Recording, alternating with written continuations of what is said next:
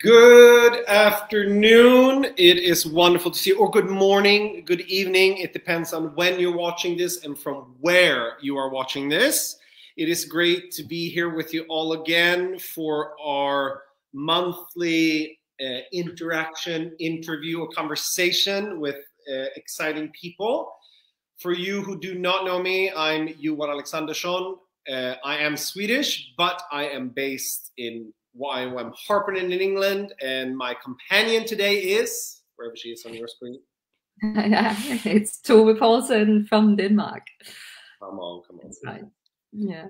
Yes, and for you who are new to the ELLC, our European European Leaders Learning Community, um, we are about right now thousand thousand plus members, but we obviously we want to grow and we want to make available all the wonderful resources we have uh, for all you uh, YWAMers out there. So please share and like this stream and follow us on Facebook and go to our website where we have a lot of great uh, resources that we want to add to and grow and be a help to the family of God. Anyway, so it's again really good to have you here. Tove, you have a couple of things for us before we start. Great. And right now, uh, this month, uh, we have a focus on uh, faith and work, um, and we've had some really good articles already.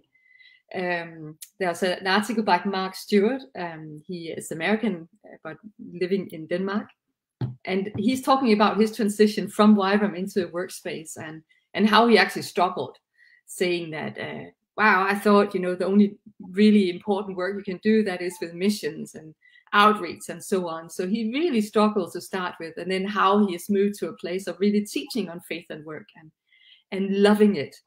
Um, so he, that transition is what that is about. And then uh, Valesca from Brazil, she's uh, she has another article on thinking about vocation, where she goes into some of the theology and uh, just a great article. She has a follow up article you can follow in there as well.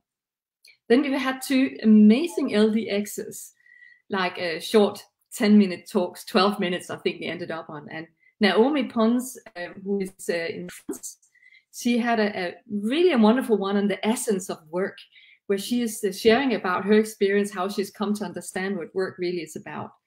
And she visualized it as a three legged stool, where each leg, uh, leg represented um, one of the, the great callings that we have received as Christians. And, and one is the Great Commission, the Great Commandment, and then the cultural mandate.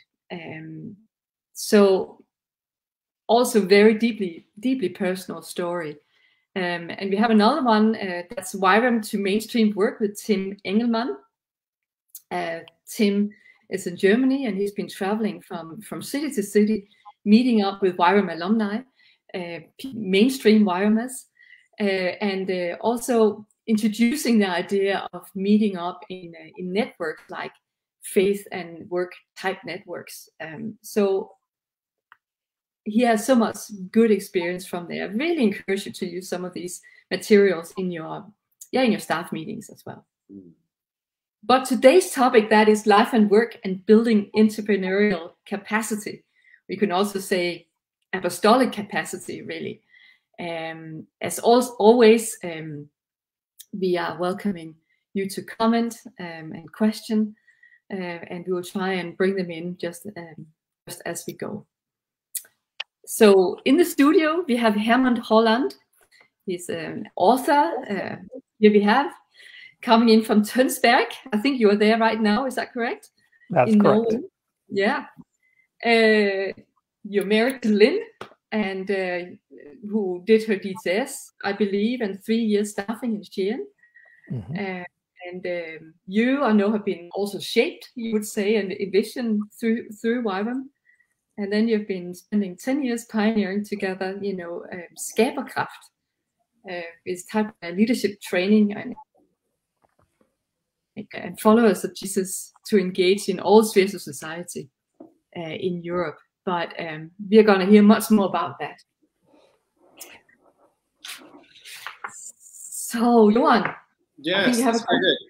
So I am a bit interested because I don't know you so well, Hermund. But it, well, Tovios said here that you've been shaped by YWAM. I think that's that's something I haven't heard too many times someone explaining someone. So what does that mean? Tell us a bit more. Like, what's your relationship or your relation to YWAM, and what does that look like for you? So it started. Uh, I know your wife is Canadian, so it started in Canada for me when I was 12, uh, where I picked up my accent. We had a summer in uh, uh Cambridge, Ontario, where my parents uh, did their Crossroads DTS.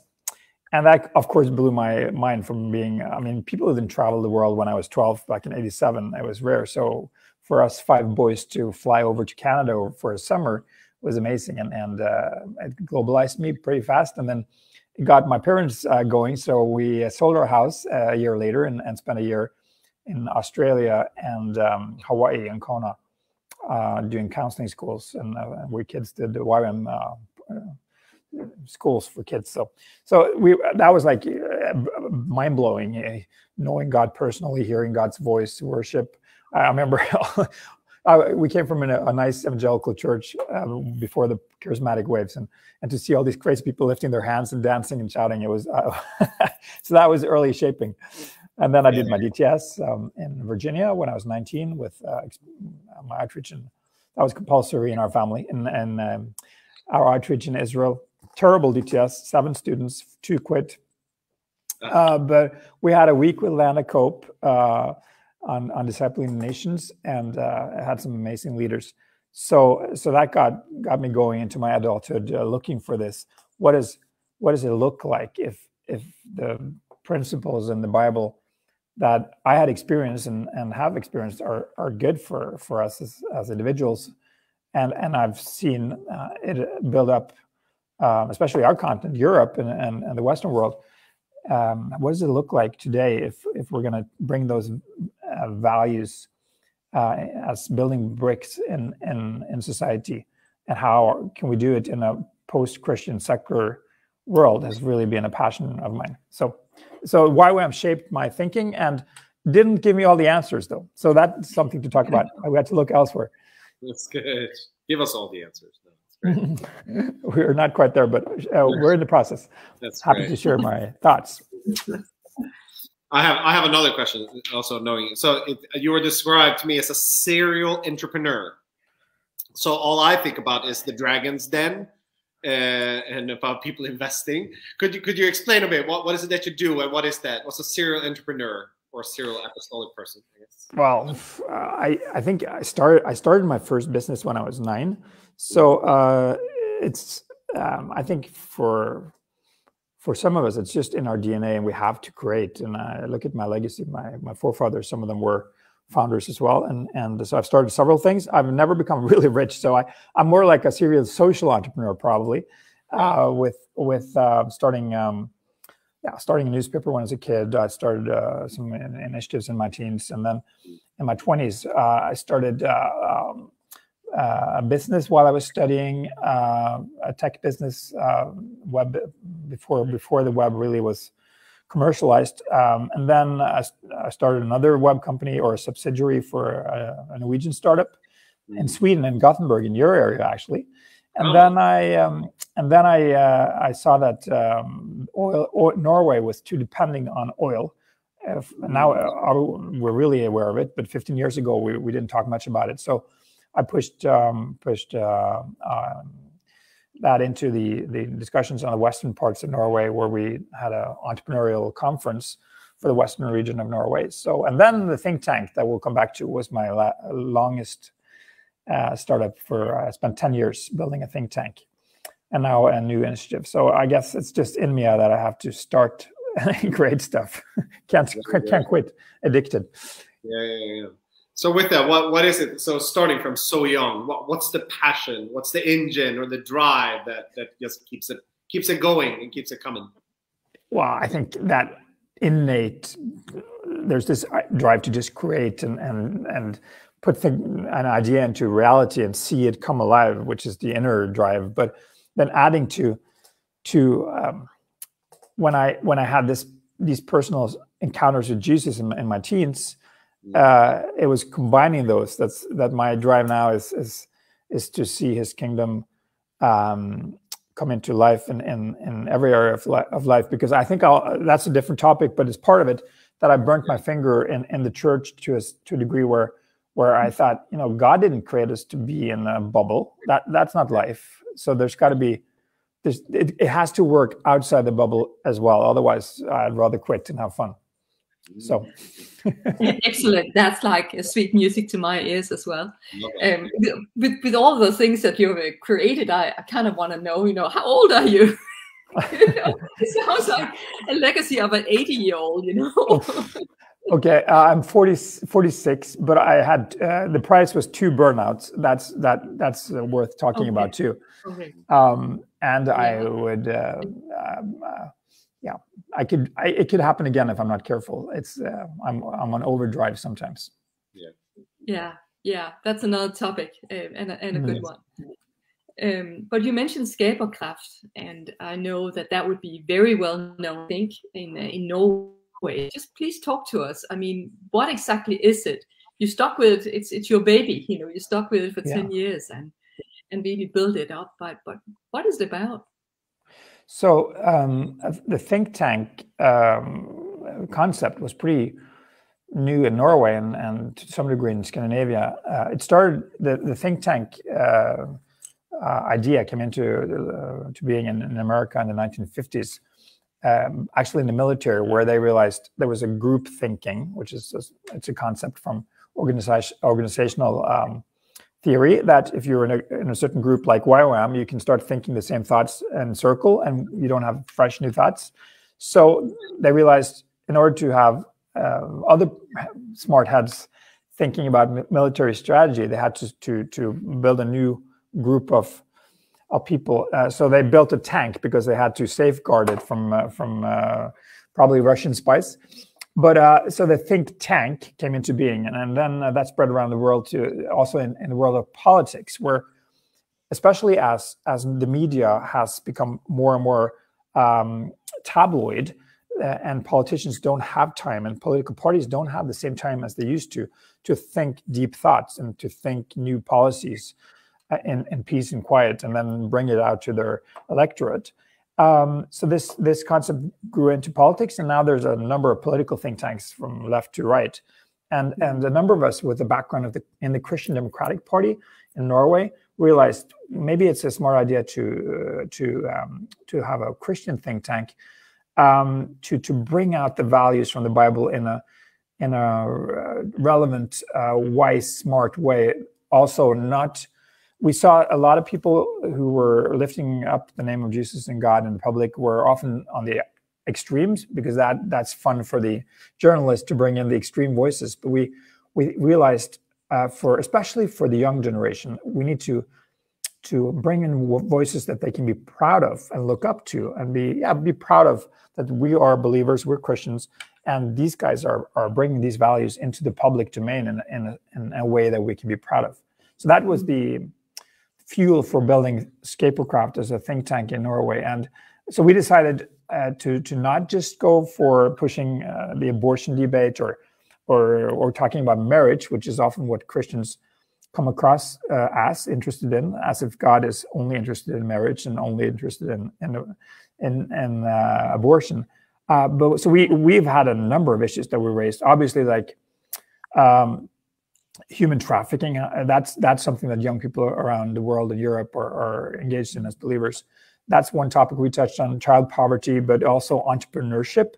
Uh, for Norway's uh, sake, we needed to we need to focus on creating the new jobs after our oil, and and as we have the green shift, what does that look like? We had uh, books on the founding fathers of the EU. Um, so so to sum it up, uh, we had a uh, we launched that book on, on the founding fathers of the EU together with the European movement, uh, a secular uh, European movement that has been in, in, Europe since 1948, I think. And and uh, one of the major editors um, was invited to host uh, or to to to moderate our launch with.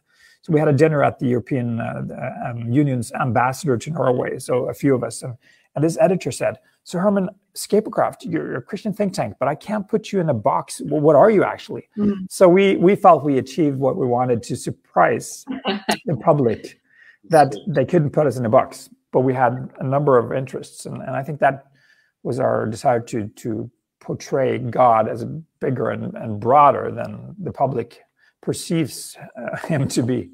yeah, um, yeah. That was a long no, answer.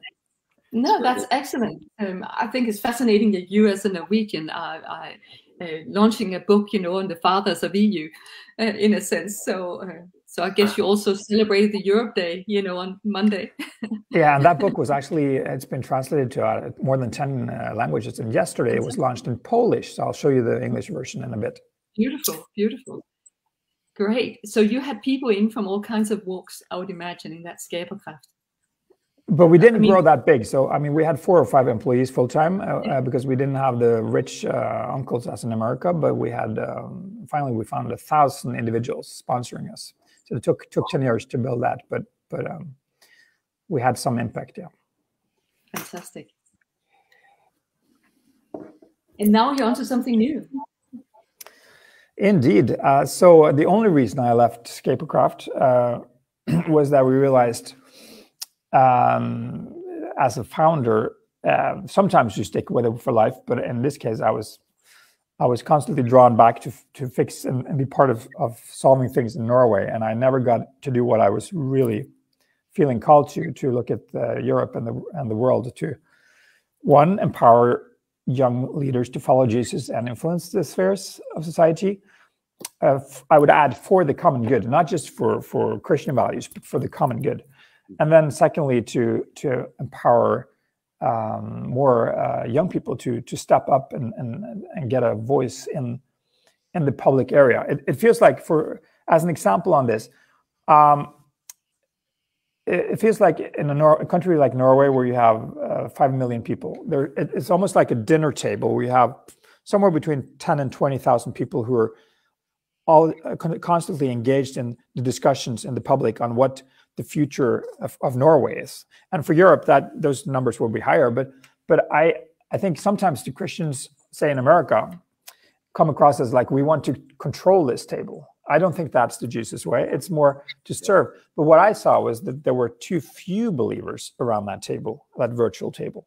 So I think we can we should have a common strategy, not to take over the world, but to serve, but to step up and that's related to what you call we talked about Tove, the cultural ma- cultural mandate to be part of taking leadership for the for the for our societies. So uh, in order to do that, I had to uh, with my wife uh, we had to start something new. So I'll uh, I'll share the screen uh, uh, briefly and show you um, um, show you maybe it shows. Um, the um, new um, concept that we're doing, Zebr Institute, which is basically the same as Skaberkraft, um, but in a more agile, lighter version. So, um, so um, that's what we're doing. It's it's uh, it's going to be focusing on empowering young leaders around Europe, predominant, predominantly, to to uh, look at how they lead themselves, lead others, and take initiative in their careers and in their places of leadership uh, to shape uh, our future for the common good. And then, secondly, to um, to um, uh, to step up and, and understand how to put their ideas into writing. So we created a blog magazine that we hope to build as a, a digital uh, magazine called Zebr Magazine. Um, so that's uh, that's uh, what we're we're seeing the small beginnings. We had 15 participants from nine countries with our second year of our leadership program this year. Uh, and we have about an article a week uh, coming out of the Zebr magazine at the moment. So, um, um, so that's that's super fun. Yeah. And there's a story behind it. So I, if I have time for that, story. we have to ask. We have to ask. I mean, Zebr in Norway. what? Tell us.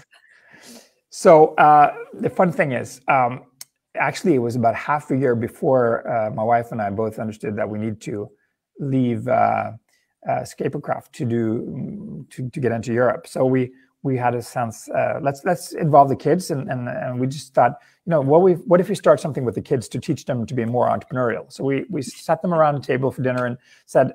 Why don't we do this? And they said, "Sure, great." Uh, and one kid wanted to to to sell pancakes and one wanted to sell uh, juice and stuff and great but that will change over the years and, and then we had a prayer together saying god would you give us an idea of what to call ourselves And then our five-year-old at that time, Jacob, uh, he said uh, after um, like a few seconds almost, uh, we should we should, we should call ourselves Zèbre, which is French for zebra, uh, because he has this book that has been starting to practice French, and he loves zebras.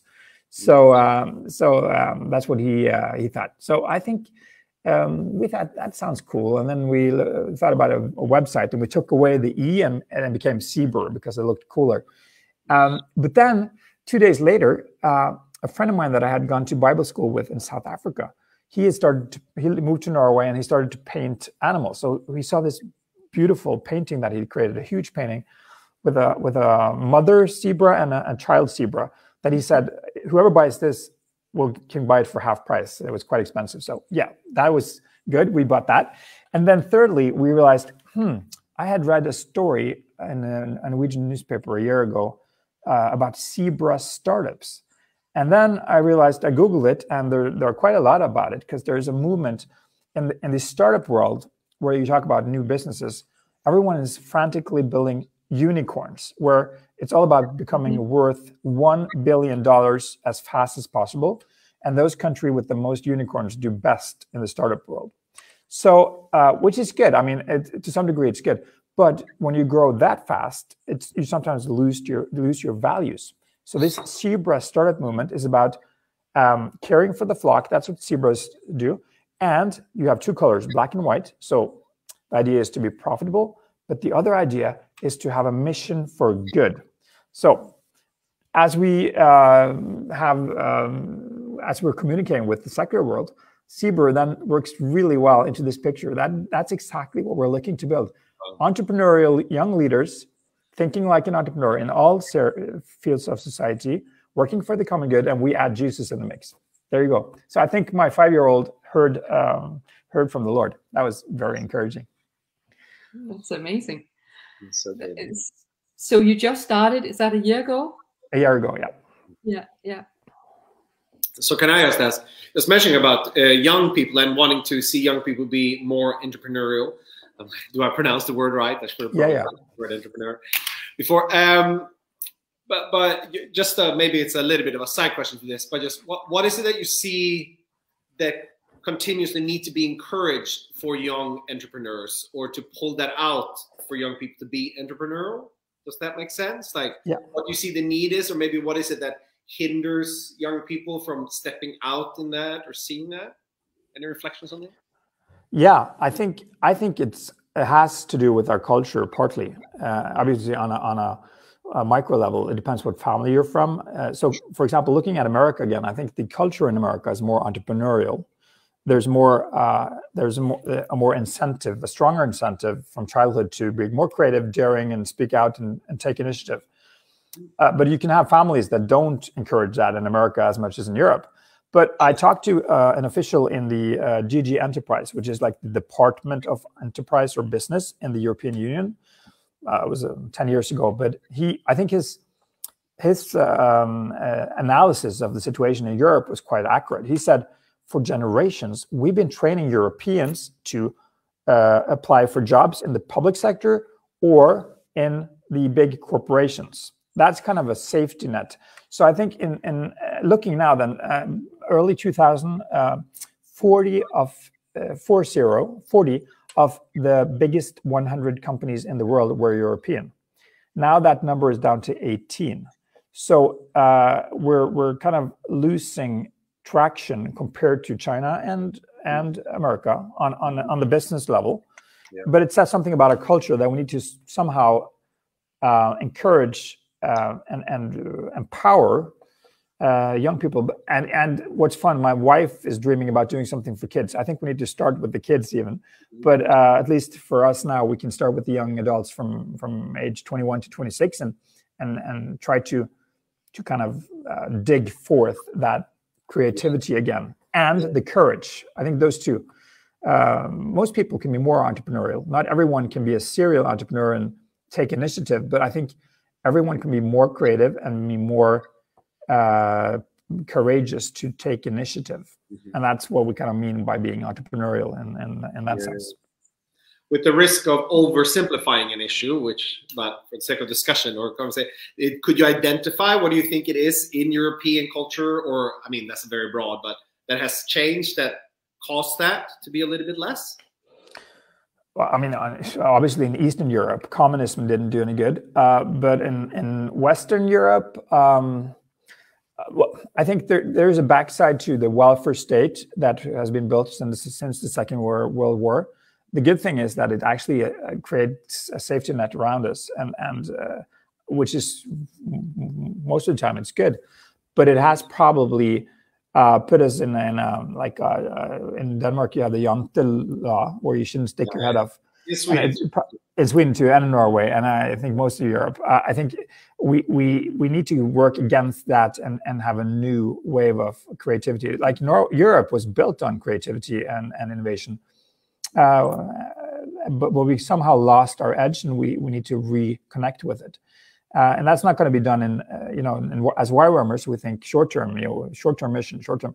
Now, it's going to take decades, but we need to start somewhere. And, and it's, uh, I didn't bring that, but I, I, wrote two books on the startup scenes in Europe and Israel, Startup Europe and Startup Israel, um, back in 2016 and 17. And, uh, and um, there there's a lot of good things happening around the capitals of Europe in the uh, startup scene is called uh, the ecosystems for entrepreneurial um, especially tech businesses. Um, so the answer for for for that is to to be part of that um, that that cultural change that they're pushing through. And, and I that that was one thing that I observed traveling in Europe at that point in 2016 that I didn't find a lot of believers there either uh, in, in those environments where they start new businesses in the hubs and the co-working spaces. So uh, if I'm going to tease our YWAM friends, it's it's wonderful that we're starting to learn uh, how to be baristas and start coffee bars, but it's it's not enough. We need to step up and take it one step further mm-hmm. and be part of the tech scenes in, in the hubs and the co-working spaces around Europe.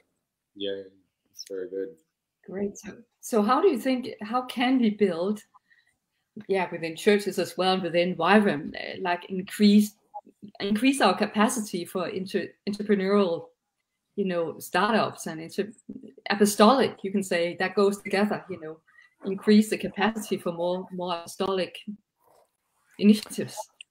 Well i think uh, one of our in in uh, in the business world we talk about uh, for example the the SWOT analysis our strengths and weaknesses and opportunities and threats. And and the strength that YWAM has, it, it can, can sometimes be a, weak, a weakness where we just start things and we don't think uh, how we're going to structure this and, and, see it through. But the strong side of it, it, it I would say, uh, YWAM is quite entrepreneurial at heart.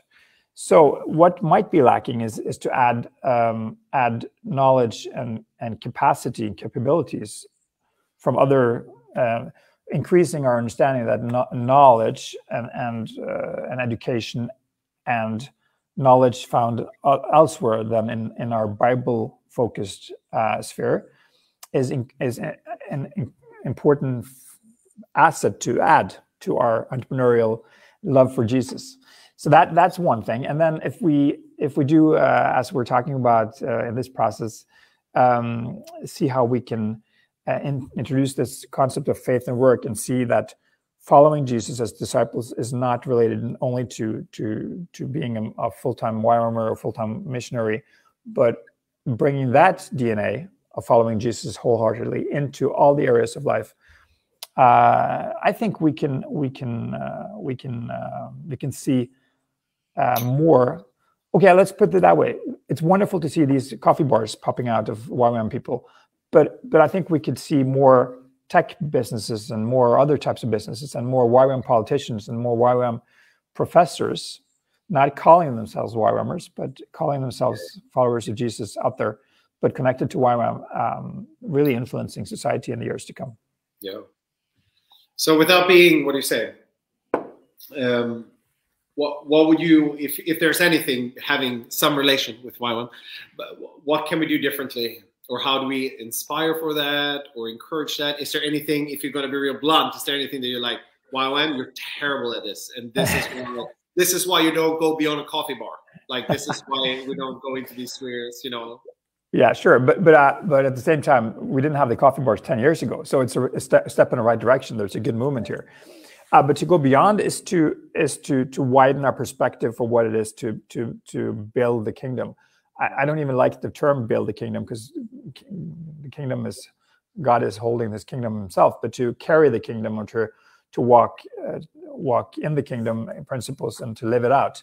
Mm-hmm. Uh, so I think um, I think the the rather than saying there's something wrong with YWAM, I think the the the basis is laid. Now let's just build on that, take the next step, and and uh, encourage and empower and and show examples of what it looks like to be a follower in the different areas and to be uh, in those areas with excellence.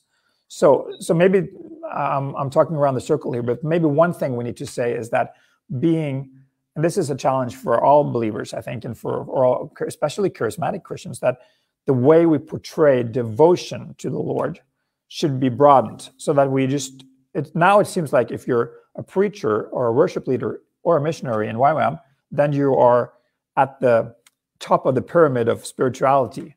But I think we need to change that perspective and say, if you're the best engineer you could be or the best nurse you could be, and you do that wholeheartedly for, the Lord and with the Lord, then that's as spiritual as being on the scene uh, in a church or in a YWAM base. I think that's a switch that we need to make to show that um, that spirituality doesn't look just one in, in one uh, one way. And and the, the, Hebrew word for work, uh, I think it's kavod. It's the same, or for worship is the same word The word for work. So that we can switch our mindset. Worship is not just having a, a, strong encounter with the Lord, praising Him with our singing, but it's doing great work at work. Yeah, that's very good. And I think so also. That, yeah, go ahead. I was just going to say, just with that, you, I hear you basically saying we need to change, or we need to increase or broaden our theology.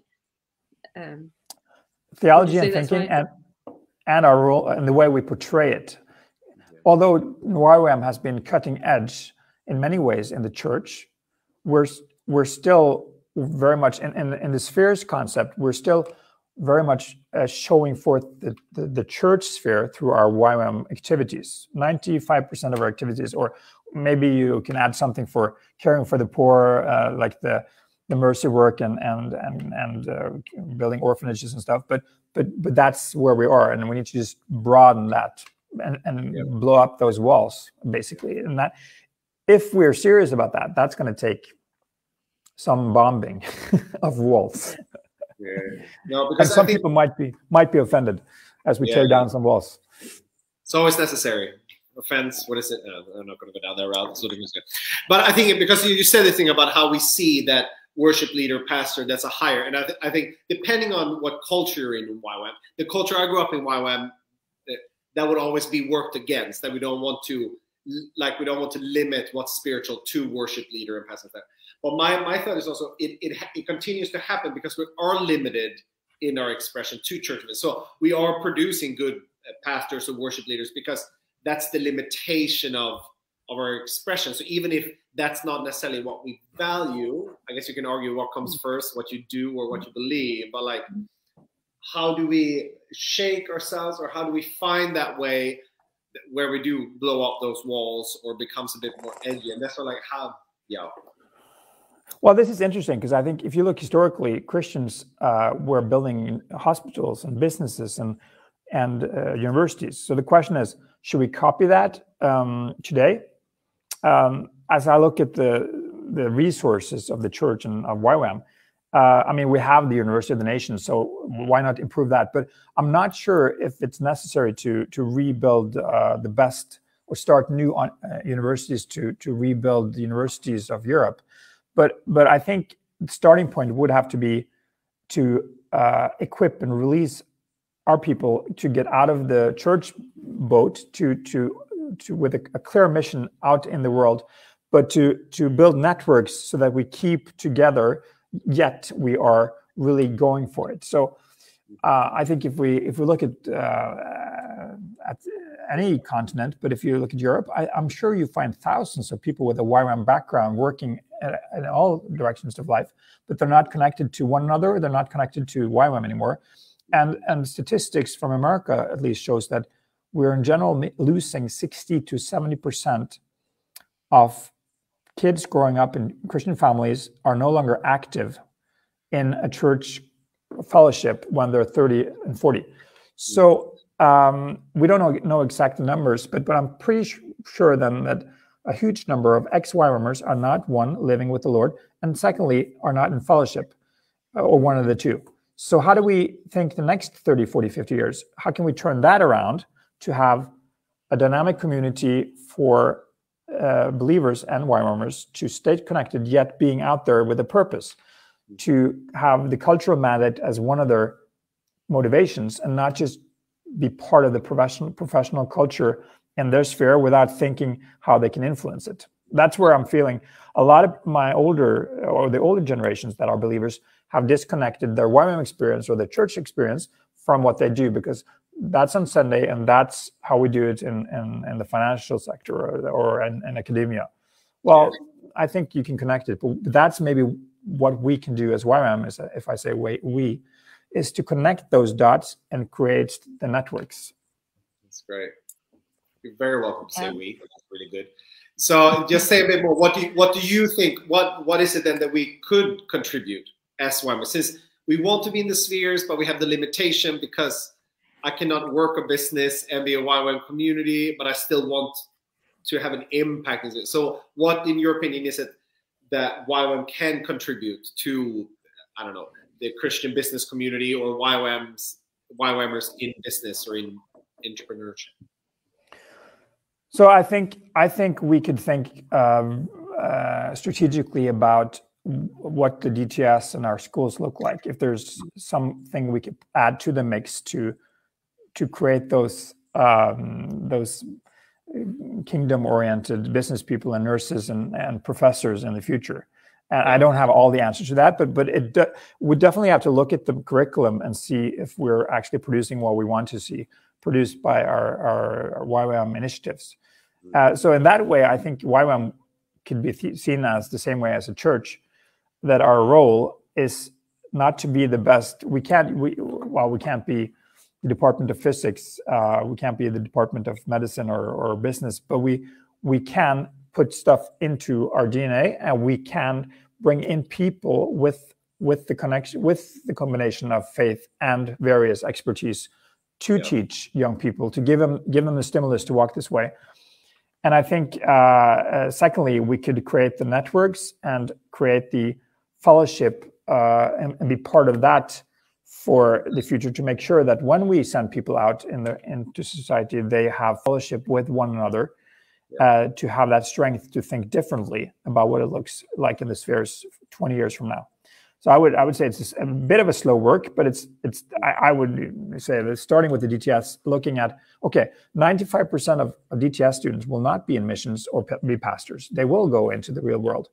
Are we giving them the right content for for that mission or are we giving them a great missions experience with uh, outreach to Cambodia, but we're not giving them anything to work in McKinsey or to work in a, in, a, in academic world afterwards?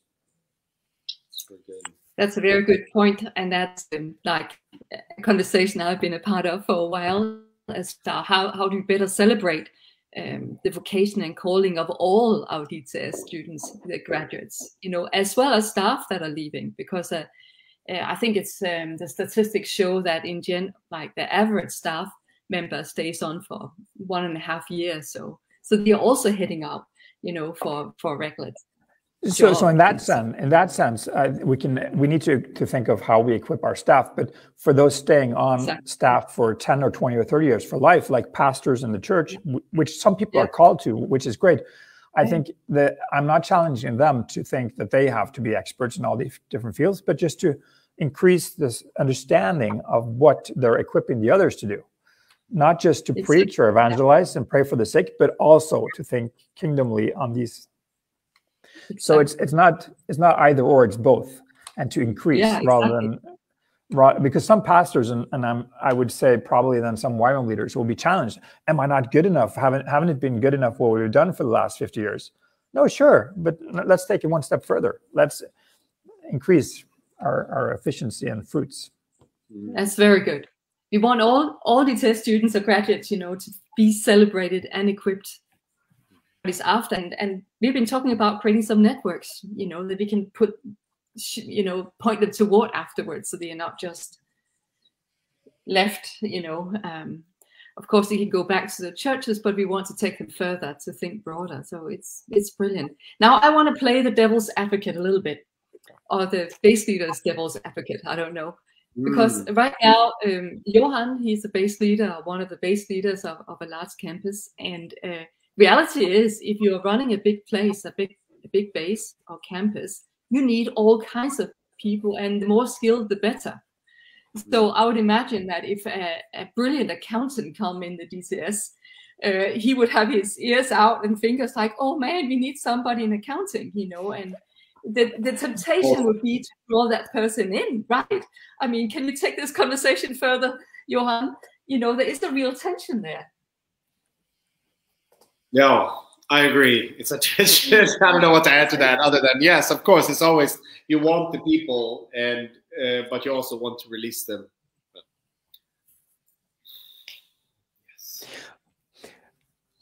I, I had the same conversation in a, in a session with some Christian uh, leaders in in, um, in Berlin a couple of years ago, um, and, a, and a top leader of Hillsong in Europe said the same. You know, I'm sending sometimes when I send the best young lead types to politics or business, I, I don't see them again. But I honestly think there there has to be a balance. I mean, and this is then uh, in one way it's resource management that we have to figure out uh, what how uh, how much resources do we need to run our our basic church or YWAM structures? How how excellent or how strong should they be compared to sending the best people out in the world? and there could be a mix of course i think i think you know if, if you look at my wife for example she said she would never have been uh, as rooted uh, she came from a nominal believing family and, and really had an encounter with jesus when she, she came to dts and she was super happy that she spent three years on staff before before she left so i think you could you could you could pick up that that research, that accountant but what i see a number of times is that and here's a very concrete example, especially students coming to big cities. They are engaged in church and they're talented. So the pastors uh, recruit them for different ministries. But then the, the missing link is when they draw near to their end of their studies, their master's is about to finish and they're about to enter working life. A lot of these people feel a tension between keeping up that pace in church and entering a new phase. I think we can be smarter at helping the individual finding out their seasonal calling. So it, you can be part of building the structure in YWAM for a few years, and then we need to figure out: Are you called to this for long term, or do we need to release you and trust the Lord to send us a new accountant? Which is the hard, you know, I, I, I totally understand. But uh, if we're going to have impact in society, we we make we need to make sure that we don't burn out people, keeping them three years too long, and they burn out and lose their faith, and they're no good afterwards. Yeah, it's very good. I mean, it I sounds, it sounds like as, as simple as you just need to keep on having vision, otherwise you perish. It's kind of right, and giving them vision and, and letting them uh, move on. And obviously, you never want to carry someone longer than than you need to here either. In that sense. No, and then there's a whole discussion about ten. Uh, I think I think even for people working full time in ministry, their most of their life. Uh, it might be good to have a few years to to get other types of input and be in the real world and then come back on staff. So we, if, if we can better coach people in and out, I think honestly it will bring people back to want to be part of a community that that is caring for them and not just the needs of the base or the church.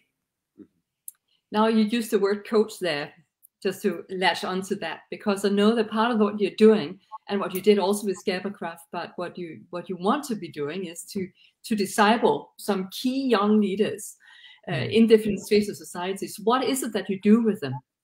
What what well, you, what is it you invite them into? so uh, for 10 years now we've had a leadership program where we invited young talented leaders from uh, from uh, between the age of 21 to 26 from all around norway and it became a thing where where talented young people who who many times didn't feel like they were equipped in church to do this, uh, found a space where we we talked about how to lead yourself, lead others, lead in society, and and be focused on on the principles of Jesus in doing so. These people are talented and will reach far in any case, but we saw that they did not get the connection to their faith in a good way in their churches. And I hope this spills back to the church, and I think it does and more and more. But but but it allows them to meet equally talented with faith on on a national level. So now we're doing the same thing in Europe, and uh, and uh, with with our new institute, we will have more time to to go a bit deeper with them, and and uh, maybe even grow this from from what it is today with four weekends and some small groups and mentoring uh, throughout the year. To well, we're looking at it could go into a year program with internships and and uh, I know there's a, a there's a YWAM base in Finland that is thinking along the same lines. So who knows if we can collaborate? We're in touch, and we'll see. The point is to to pick up those talents and and help them connect the dots and connect them to the to to peers that are thinking the same way. So rather than this is maybe a lesson for YWAM, rather than just saying, uh, "Great, you've done uh, the program. Bye bye. Good luck." we're building brick by brick to to create the community of friends around around them. We're calling them back to gatherings and events so that they get to know the next year cohort. And and uh, the dream is uh, to see 100, 200, 300 uh, young leaders stepping into various positions and that they can support each other in keeping their faith and, and uh, the kingdom thinking as they enter into positions. Mm-hmm. So um, it's not up to us to decide whether we'll see a prime minister or uh, or the new corporate leader of uh, of uh, a big oil company or uh, not oil anymore, uh, windmill company. But but we at least lay the foundations that it's possible to to step in and keep their their faith in, in, in the process. Excellent. So uh, I mean, if, in case there's uh, any any of our viewers, if you have questions or comments, then please please type them up and we will try and incorporate them. And in the meantime, also, if uh, we were at the moment we're recruiting for next year, and we only have space for 15. We don't want to have too many. And, and these guys can be like this year. We had we had a Danish young politician uh, who used to lead a party, uh, youth party, and now he's in, in, the, in, the, business world. We had a, PhD student from Lisbon, and we had a nurse who's starting a social entrepreneurial entity in, in Belgium. So it's that leader um, uh, skill doesn't have to be from a business school. It can be from all spheres. So if, if anyone listening, if you know of a talent uh, uh, that you could think, wow, that that person sticks out. So he he would be or she would be good to connect with other like-minded people. Maybe you could um, go to sieberinstitute.com and, and check out our School of Entrepreneurial Leadership and send us a message uh, to to connect with them. We'd love to to hear um, and get in touch uh, as we're recruiting for for next year. Very good. Excellent. I can't see who is writing here, but see that one one is saying so good. That's awesome. Um, I know that you're living in Norway, but you're heading to Brussels. Like, um, so you can well, even advertise here. Anybody have a flat in Brussels? You know. yeah, we, are it's it's it's funny. It's I've been flying back and forth to Brussels for 20 years and and or 15, and I'm passionate about it. It's it's a hub for Europe. It's where you find a lot of young political uh, nerds and leaders, uh, and and it's probably the most European city uh, with uh, in many ways but uh, we we have not seen this opening of things we're hitting the wall. So we're not, right now we're praying. Do we need to take another few years in Norway before we're moving out? Do we do we uh, do we need to? Uh, is God preparing a different place where there are more Europeans than in the, the tiny town of Tønsberg, Norway? Uh, so we're open for God's surprises, but um, um I have to uh, admit a, a flaw uh, it's easy for me to to run ahead of the Lord. So I am constantly trying to learn to you know let Him show off here and not not me. So um, maybe He's up to something, but I think our heart is to be in Europe somewhere when when when we're ready for it. And, and in any case, we'll continue to work towards Europe and everything we do uh, from here till till things open up. Excellent. You sound like a true apostle an entrepreneur, a little bit ahead of God. Like just, just wanting, wanting to happen. I've oh. never met that in YWAM ever before. I swear. they might YWAM DNA again. So anyone, uh, send a prayer tonight before you go to to, to bed. This is uh, my biggest problem. Trust the Lord and wait. Yes. So, would you call yourself a YWAMer? Absolutely. If Absolutely. you asked me five year five years ago, um, yeah. maybe uh, more uh, more uh, a little bit of a more uh, unsure YWAMer uh, because I felt like uh, with some friends uh, we were hitting on this topic and we didn't have any feedback. We felt the, the leaders, uh, you know, Loren Cunningham preaching about the spheres, but nothing happened in reality. So um, when uh, when uh, some YWAM leaders uh, over the last few years have uh, gotten to us and said, you know, can you please help us? We realized you guys had a point. it's easier to feel more involved, and I think maybe that puts a voice to a lot of people out there that probably would have loved to be part of some kind of YWAM entity, but they are they can't. I can't walk around saying I'm YWAM as I'm sitting here in this co-working space uh, with uh, being a part-time consultant and part-time building Zebr Institute. Zebr Institute fits much better, but uh, but but I can be part of the uh, tribe and be part of fellowship. So so uh, having that network and being part of YWAM makes me feel like a YWAMer, and, and I would say I am a YWAMer right now. Yeah. okay, thank you. Not that you have to be, you know, but you're, you're playing with um, even the term uh, potentially a mainstream YWAMer, you know, somebody working partly outside, you know, so mainstream YWAMer. Yeah. yeah. By the way, we see that it's Orope that sends you the ah. the arm and the, heart online. So thank you, Orope. I know he's tracking with you as well. Yes. Yeah. So, what advice do you have for us then, right now, as YWAM leaders in Europe? You know, to take this next step and to create a to create a new tracks, uh, we can say, or new roads, pathways um, for, for in Europe. I think um, in one sense, it's a continuation because, as we said, my, from my perspective, YWAM has been entrepreneurial from its outset. Uh, this landscape, I mean, Martin Luther talked about it, Calvin talked about it, uh, Abraham Kuyper talked about it. So it's not a new thing. We're not reinvent. We're not inventing something that is a new thing. But I think in the evangelical world, um, we're reinventing or re, re um, uh, experiencing or re uh, yeah we're, we're reopening it and in that respect it's a it's a new path that we need to to to trail so um, to, then that that gives YWAM leaders uh, an opportunity to you have a DNA for being pioneers and finding those new trails. Uh, but it, but it, uh, when I did research uh, for a book that we, will talk about afterwards, probably, I found that the what's called the theology of work uh, and the concept is there's been awakening in many circles in the Christian world on faith and work. But most of the guys I talked to um, said, but there aren't too many examples of what this looked like in the modern times in practical terms. So that's where I think the trail could start with involving people who are God minded, kingdom minded in the real world, getting them together and to think, okay, how do we equip the next generation to be better at this than we were?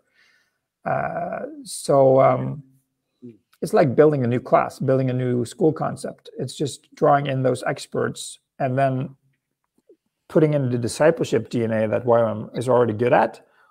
And then out comes a new type of pioneer, I think, that we don't exactly know what will look like, but we don't have to control it. But um, mixing discipleship with experienced leaders from society will produce some outcome that will maybe guide the way. Yeah, thank you. Of course, you will have to, in a in some kind of a way, find out how to both be a movement and organization. That there's some there's some structure, even though we're a very flat structure. There's some structure and leaders all over eh, Europe, as that's the field we are looking at. You will have to to lead in another way and lead with people out here as well. You know.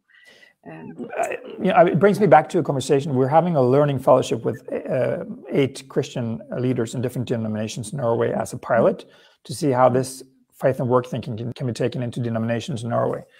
And what we discussed was: Do we need do we need a revolution? Do we need uh, uh, integration of this, or do we need just uh, to add small bits of it. And I think the, the verdict was probably in the middle that we need to really integrate it into the culture. And I, I think I, I like uh, what John Mark Comer writes in, in, in the book Garden City, because he says we have a dual calling one to to uh, make disciples but the second one is to the cultural mandate and i think because we've lost that we we really need to to mess up the curriculum because we only trained for the one and forgot the other. So there has to be a rebalancing um, of, of our curriculum uh, and theology and our cultural expression, I think. And that will take some time, but I, it might mean rougher uh, priority, priority uh, priorities on, on the input we give when we have a young person for nine months or six months or three months. What will he get? Uh, that could be a little bit uh, disruptive it's it's actually what we built the entire DTS curriculum on, you know, as we have reframed it to the story of God. So that is a much bigger, but but it needs to be fully embraced, I think, because it's actually what we are teaching. Uh, Fantastic. probably um, the penny still needs to drop some places, I think. but you mentioned uh, the Garden City, and that's actually the book that we are highlighting this month. So, so there will also be like um, a book uh, recommendation later on this month. So yeah, thank you. Brilliant. So talking about books, uh, good leaders are good readers, and it it it in reading books inspires us and challenges us, and all the other things in between and above and beyond. What are some books that maybe you've been you've been reading lately or reading right now that you would uh, could recommend to us to challenge us and to inspire well, us? Well, I think uh, um, I, am tempted to to list up a whole thing because uh, there are so many good books. But but um, uh, as my book, which was in the process, we'll talk about that maybe afterwards. Uh, maybe that, a lot of the books that I would recommend will be be um, be recommended in that book. But but if I was going to choose just uh, maybe three books, two on these, uh, this is, uh, is on the Garden City, as mentioned, is definitely a read. That talks more. I feel like it speaks more into the individual's own journey related to faith and work and then there's Tim Keller's uh, Every Good Endeavor, which gives a more theological overarching, but not a hard read. It's still a pretty easy read, but it's it's a wonderful holistic look at the kingdom message and, and the, the, the message of of what the Bible talks about uh, related to our working life. So that that's hugely inspiring. And then I would add maybe a third book on our personal journeys, which which uh, for for the type that I am, easily burning out and working too hard, uh, is John Mark Comer again, the ruthless elimination of hurry, which probably many have run into. Uh, I think it's probably been the most um, impacting, impactful book that I've read over the last ten years, and it, I, I, feel like I need to chew on it and chew it and, and chew it and, and build in new rhythms so um, I can't say I'm, I'm, I'm a professional yet, but one thing that has changed is that I used to run into all my uh, calendar events, and, and now I'm giving more space, and I'm, I'm then I can run from time to time if if I made a mistake, but I don't have to plan for running anymore. I can walk. Very good. The book for 2021 here. I think every almost everyone on our campus. Uh, Fantastic, fantastic. So very good. Um, so with that, running too fast, making some mistakes as a leader, that's a question we ask everyone. What would be maybe one one mistake you made and what you learned from that? Um, I think um, when I when I wrote Startup Europe, looking at entrepreneurs around Europe, we all the different uh, uh, successful entrepreneurs I talked to said, build the right team, build the right team, and build the right team. That's the number one advice. When we started Scaplecraft, I feel uh, that our team was not strong enough to build as fast and, and wide as we did, which was partly why I, I hit the wall and had a burnout. So um, as we build Zebr this time around, uh, I'm praying for more people to get involved, and, and, I'm trying to not scale faster than we have the capacity for at this this this round. Uh, so that's all, actually an invitation. If if there are people on the YWAM basis around Europe uh, listening to and, and that they wouldn't like to be part of. Uh, my my kind of deal with Andreas Norley is to to use Zebr as a pilot uh, testing ground Uh, so we're we're we're we're in YWAM, but we're we're outside at the same time. So if anyone wants to be part of the journey to make this pilot work, um, please send us a message and be part of the team. And um, and then uh, I can't scale before I'm looking, especially for a Caleb, a person that would be like-minded, who would would uh, would uh, feel like building a, a kind of a think tank. But we, we by calling it an institute, we're a little bit lighter than than a think tank. We don't have to produce uh, that much content every week. We can be a bit slower. So um, so um, building the right team is probably what I didn't do right, and I need to learn to do better this time around. Very good, very good. There are no perfect, there are no well-rounded team people, only well-rounded teams, as I learned in my Strength Finders. And my, I think, uh, I mean, I know this is a challenge on YWAM basis too, but I think if, being a, um, in this cutting-edge uh, space between society, politics, business, and, and the church and YWAM, there aren't, as we're piloting this, there aren't too many people who are used to being in that space. So it might be harder for us to find uh, the right team, but uh, but I think they're out there. Maybe you're listening to right now, so send me an email. Good. Oh, that's excellent. You're you're free to fish here. Uh, we have to. Do, we do want to hear about your book that you're that you're in the process of writing. So this uh, this then came out in in uh, as a Norwegian book in uh, 2019, where the Pentecostal movement they had their annual um, their annual uh, leadership conference for 1,500 leaders, and they said, you know, we realize we've been too marginalized um, in society. We need to look at the role of the church in society. What what could I look like? Would you write the conference book this year? So uh, that turned out to a great journey where, where we looked at uh, models of, of engagement with society at large with the and, and then we discovered the, the theology of work and, and the processes that was going on in different circles around the, the Christian world and then uh, in, in, part two, because the Pentecost movement in Norway was also inspired by Loren Cunningham, we invited co-writers from the different spheres to tell their journey and their story on how they tried to follow Jesus in the different spheres.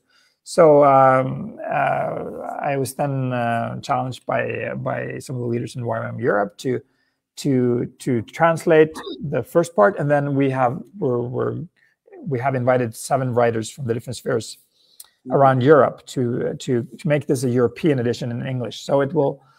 I just I'm just receiving uh, those some of those contributions, and they're super exciting reads from from Italy and from uh, from Sweden and from England. Um, uh, so for so it's it's it's actually going to be, although it's uh, about the same book, it will be uh, in English in a European wrap up, and and I'm super excited to to to uh, share that uh, with YWAM as as it's going to be a YWAM book then, but also written for the rest of the church in Europe. So it's due to be launched. Hopefully, we get it done by September. Um, so it will be. Uh, uh I'm not pretending for it to be like the the Bible on faith and work, but I think it's a good introduction to the topic and, and how to think more holistically and broader. Uh, so I hope it will be, or I I'm pretty sure it will be an inspiration to to many of you as you get it in, in the months to come. Wonderful. Excellent. Thank you so much, Tim. And this has been a very exciting talk and um, just uh, loved hearing more what, what you're doing. Um, so thank you for taking this time. Um, we will uh, save this talk so people they can go and uh, go to, to the website, the ELC website, and, and watch it later as well. So thank you so much for your time. Really appreciate it. Thank you for inviting you. me. Of course, absolutely. And thank you, Martin, behind the scenes, the tech guy. I think it's your last leadership lounge in this round, at least. So thank you. And uh, hope to see you next month. Next month, the topic is dynamic communication. Uh, so spread the word and use the resources. Bye-bye. Bye.